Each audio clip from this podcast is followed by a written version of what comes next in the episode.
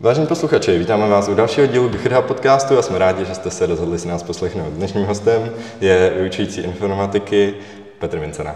Dobrý den, děkuji, že jste přišel. Dobrý den. Jako první otázku jsem si pro vás připravil, jste stále studentem, anebo už jenom učitelem? Hmm, stále jsem studentem, momentálně dopisuji svou diplomovou práci a až ji dopíšu, tak doufám, že už studentem nebudu. Jsem se dočetl, že jste už měl bakalářskou práci a už jste tedy bakalářem teď? Je to tak. A teď teda studujete na Karlově univerzitě? Ano, studuju na Matematicko-fyzikální fakultě a studuju obor diskrétní modely a algoritmy. K tomu se váží otázka. Zjistil jsem, že jste už osm let organizátorem časopisu a nebo semináře M A M, který je pro středoškolské studenty. Tak co vás k tomu přivedlo, k tomu být organizátorem a vlastně čím se ten seminář zabývá? Co to vlastně je? Jedná se o korespondenční seminář, to znamená, že studenti nám během školního roku posílají nějaké vyřešené úlohy, vyřešená témata, na kterých pracovali. My jim to opravíme, pošleme zpátky, aby měli nějakou zpětnou vazbu a dvakrát ročně pořádáme soustředění pro ty nejlepší účastníky toho semináře. Je to takové soustředění za odměnu, kde jsou vlastně přednášky z matematiky, fyziky, informatiky, případně nějaké táborové hry.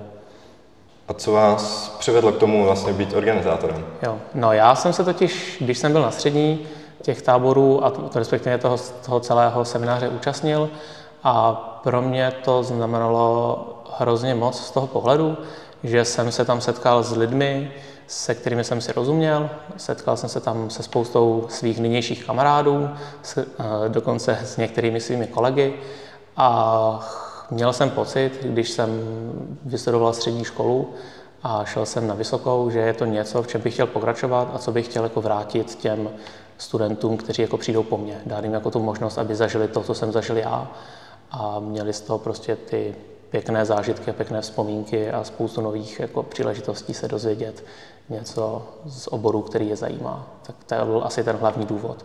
No a pak samozřejmě mě to prostě jako baví organizovat. Baví mě chystat hry, baví mě přednášet, a baví mě prostě trávit čas s lidmi, kteří mají podobné zájmy a kteří mají podobný drive a chtějí dělat podobné věci. Tak to je asi ten hlavní důvod.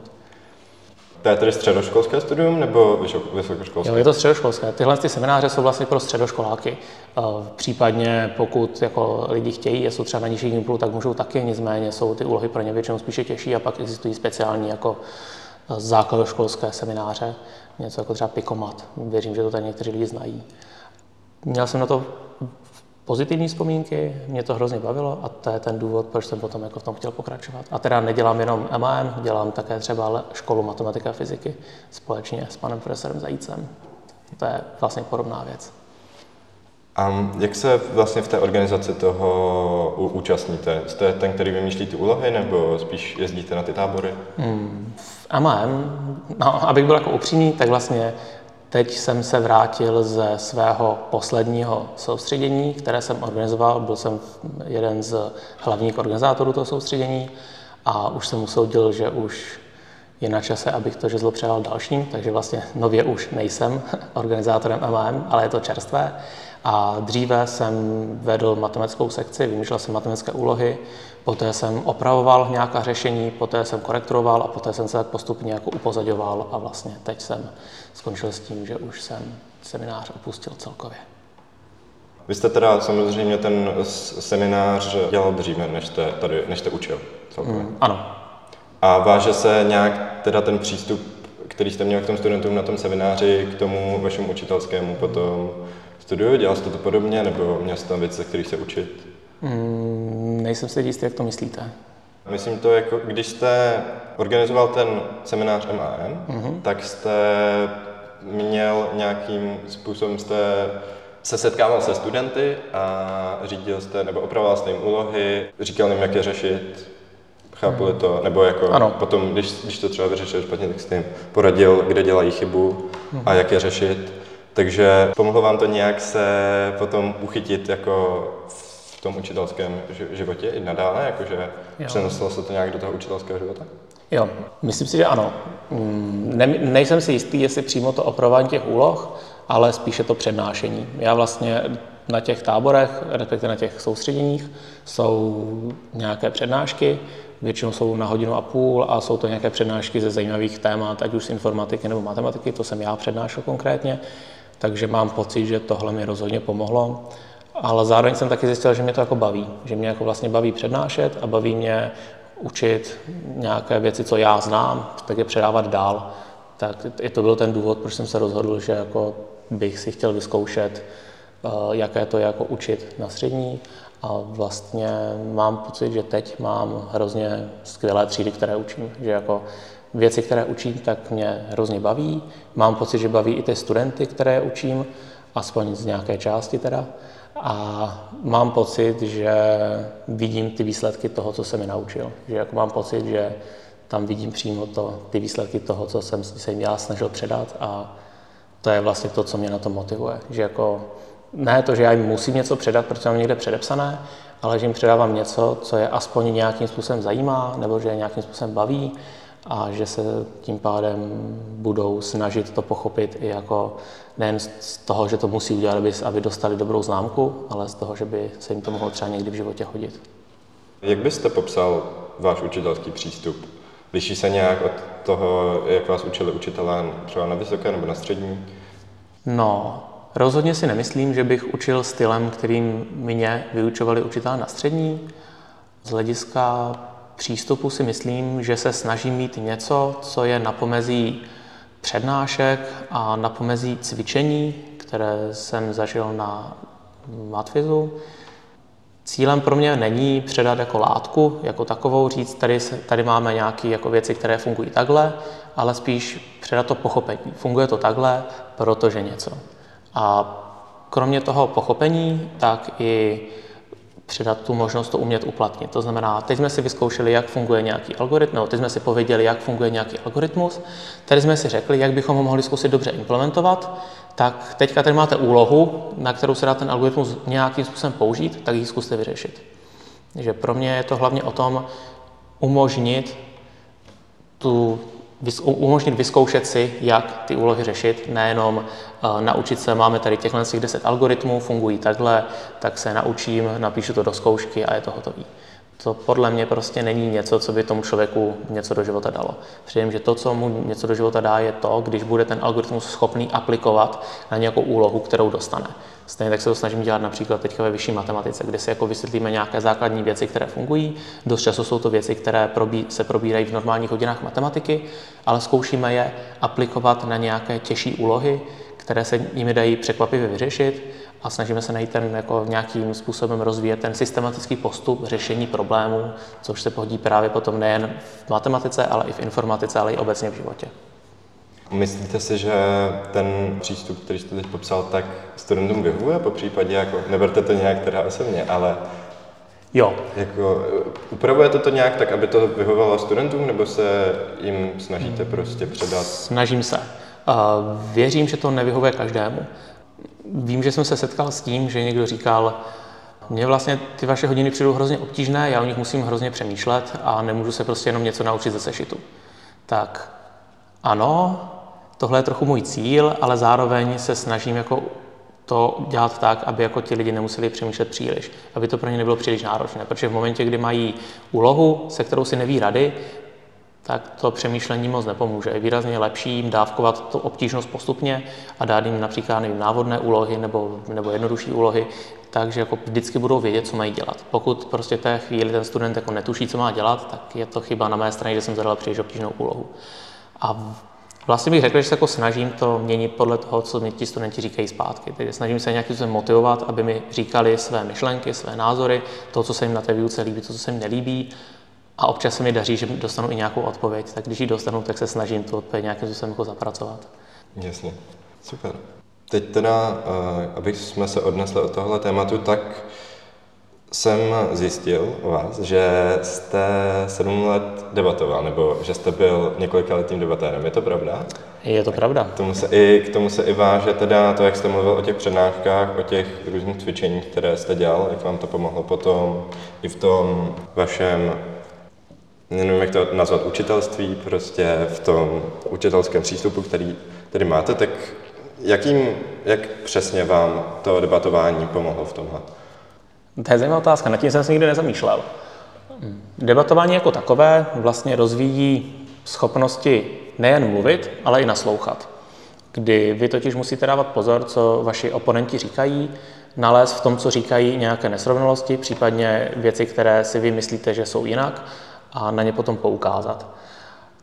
Takže bych řekl, že vlastně to, v čem to pomáhá, je za prvé schopnost nějakým způsobem sformulovat své myšlenky, pokusit se potom nějakým způsobem přehledně a porozumitelně předat ostatním, po publiku, případně teda hlavně rozhodčím, a zároveň chápat a slyšet to, co říká někdo jiný. Takže to jsou asi ty věci, které pomáhají.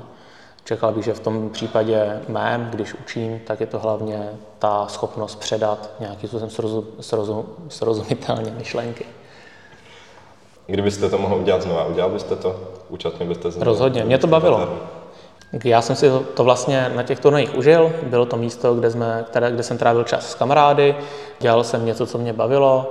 Vlastně být při té debatě je nějakým způsobem naplňující, je to trochu adrenalin, je to vlastně sou, soupeření. Jo? Vy se snažíte jako být lepší než ten soupeř, to znamená, posloucháte, to dělají, pak se snažíte podat co nejlepší výkon a vlastně se to nelíší až tolik jako od sportu. Takže vlastně je to nějakým způsobem činnost, která mě jako bavila, naplňovala a kterou jsem si užíval. Takže bych to rozhodně udělal, i kdyby to nepřine, nemělo žádný přínos do mého dalšího života. S tím, že teď to ten přínos mělo, takže navíc tam vidím i ta další pozitiva. Aby jsme se teda od, odnesli, tohle byla jenom taková vsuvka, to debatování, tak aby jsme se odnesli zpátky, tak jak vnímáte tykání a vykání mezi studenty a učitelem? Zaslechl jsem, že, si někde, že jsou nějací, nějací studenti, se kterými si na škole vykáte, te, teda tykáte? Jo. Uh, já tím, že jsem odřezal právě například tu školu matematika a fyziky, případně ten seminář M A M, tak jsem se s nějakými studenty potkal už dříve. A vlastně ten přístup, který jsem se rozhodl zvolit, je ten, že na hodinách si jako základní nastavení navzájem vykáme. To znamená, že já vykám studentům a studenti vykají mě. Pokud jsou to semináře, což jsou nějaké předměty, které si ti studenti zvolili z vlastního zájmu, tak tam, se to, tam jsem se rozhodl, že jim dám jako možnost, hlavně z toho důvodu, že já od nich nejsem věkově až tak daleko a zároveň jsem právě spoustu těch lidí znal už právě z dřívějška z táboru, kde jsme si navzájem tykali, že jim dám možnost, pokud budou s tím všichni souhlasit, že si budeme navzájem tykat. To znamená, že já budu tykat jim, oni budou tykat mě. Neznamená to, že bych už nebyl učitel, neznamená to, že by v těch hodinách jako panovala nějaká anarchie, ale znamená to, že trošku snížíme ten stupínek mezi učitelem a studentem, protože to, to, jak se to oni naučí, je vlastně velký, velkou částí na nich. Já vlastně můžu jako provádět tím, jak se mají učit, říkat jim, zaměř se na tohle, tohle funguje takhle, ale to, jestli si ten student z toho něco odnese, je vlastně z velké části na něm. Já ho nemůžu nutit, aby se to naučil. Jo? Pokud prostě to budu mít v testu, tak on se to naučí na ten test a může to zapomenout. A to mě vlastně jako nějakým způsobem nevyhovuje. Já jako nechci být někdo, kdo je pod pohrůžkou jako trestu, učí nějaké věci s tím, že pak to stejně nejspíš zapomenou. Já bych je spíše chtěl jako motivovat a vést k tomu, aby pokud je to jako zajímá, tak aby věděli, jak k tomu přistoupit. To je podle mě ta role, kterou v těch seminářích jako vnímám, protože to už je něco, kde oni sami ze své vlastní vůle chtějí ten předmět studovat.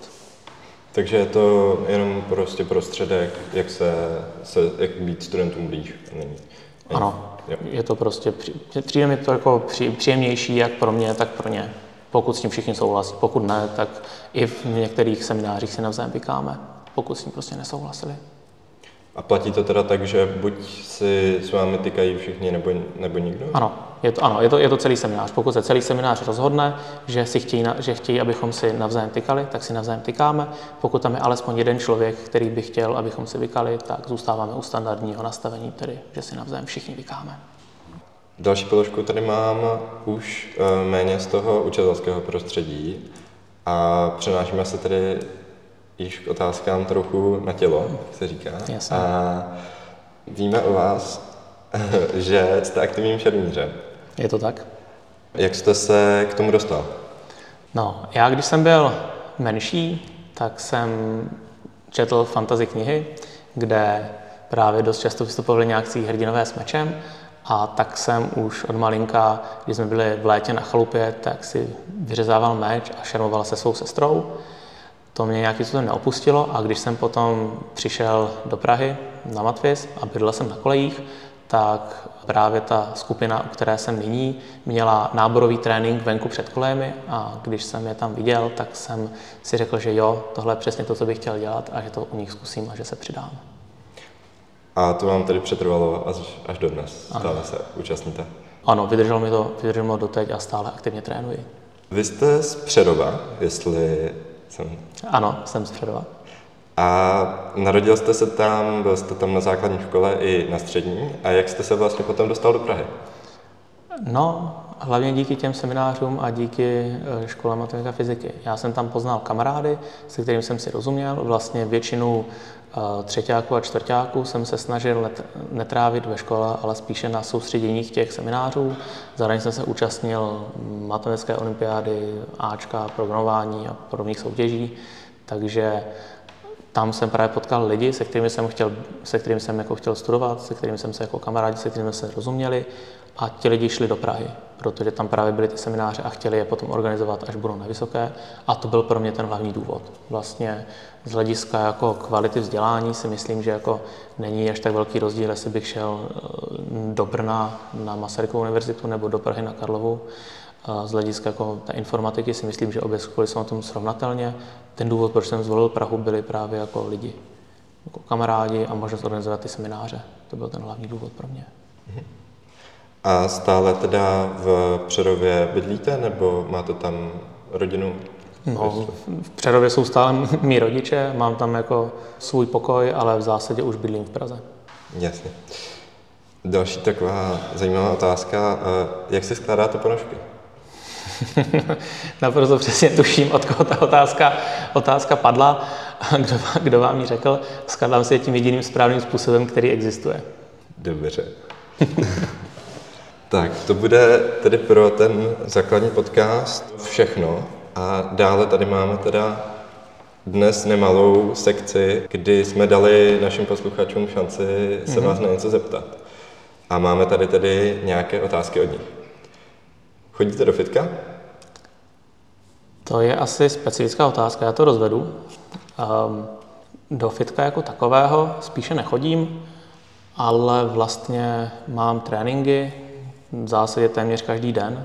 Mám, ať už je to ten šerm, nebo, nebo momentálně nově rok, trénuju M M A, takže vlastně jako tréninky jako takové mám, jenom bych ani jednomu neříkal fitko.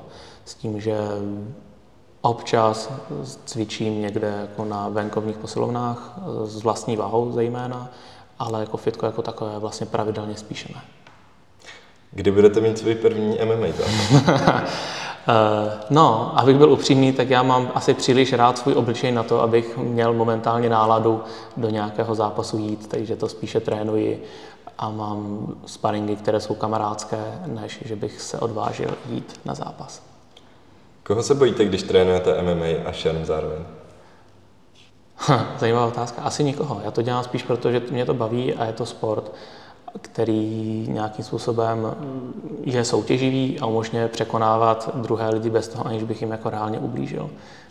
Ano, ač šerm zní jako nebezpečně, tak vlastně kromě zranění, které si lidi způsobí sami, typicky tím, že špatně došlápnou, tak si nepamatuji, že by se na turnaji někdy někomu stalo něco tím, že by mu někdo dal příliš tvrdý zásah nebo něco takového.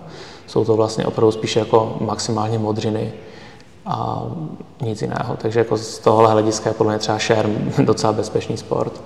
A u toho M M A tím způsobem, jak to trénujeme u nás, je to vlastně podobné. Takže vlastně asi jenom proto, že mi to umožňuje bezpečně překon- nebo nějakým způsobem v bezpečném prostředí se pokoušet překonávat nějaké jiné lidi fyzicky.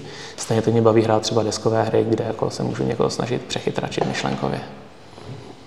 Když by se vás žák zeptal opravdu krásně, jestli ho obejmete, obejmul byste ho?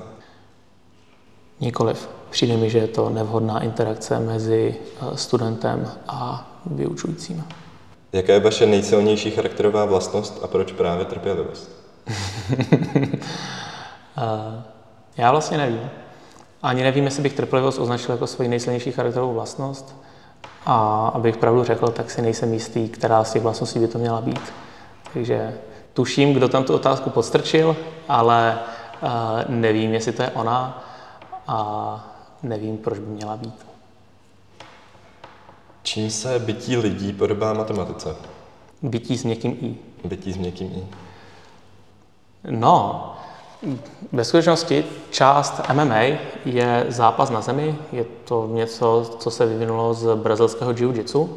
A v dnešní době je to teda výraz, je to hodně populární, hodně rozšířené a zase se o tom přezývá něco jako šachy na zemi.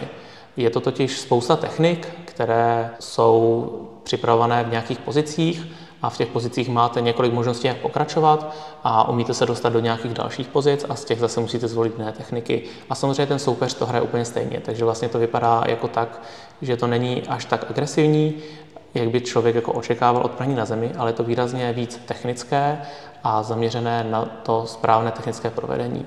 Takže možná v tomhle, v tom přístupu, že se snažíte vymyslet způsob, jakým rozlousknout nějaký zapeklitý problém, konkrétně teda to, že máte soupeře na zemi a potřebujete ho nějakým způsobem překonat, tak asi tím vlastním způsobem se to dalo říci, že se to může podobat. Proč nemáte Instagram? Nejspíš proto, že jsem si ho nezaložil. Nějak jsem nikdy neměl motivaci. Jaké je nejstarší víno, které jste kdy pil? Nejstarší víno, které jsem kdy pil, bylo víno s ročníkem mého narození. Tady tedy otázka, pravděpodobně asi si budete moct tipnout od jakého posluchače to bylo. Jaký byl kolega Zajíc v roce dva tisíce třináct, když jste se poprvé potkali ve Fikosí hospodě na Žižkově? Um. Já bych zachoval profesní dekorum a pouze bych prohlásil, že jsme se příliš nebavili a příliš jsme si nerozuměli. Jaký byl výjezd na konci školního roku s mladším šachovým týmem? Jel byste zase? Tak tuhle otázku bych nechal bez odpovědi. Plánujete učit i potom, co doděláte školu? To je otázka, na kterou momentálně sám neznám odpověď.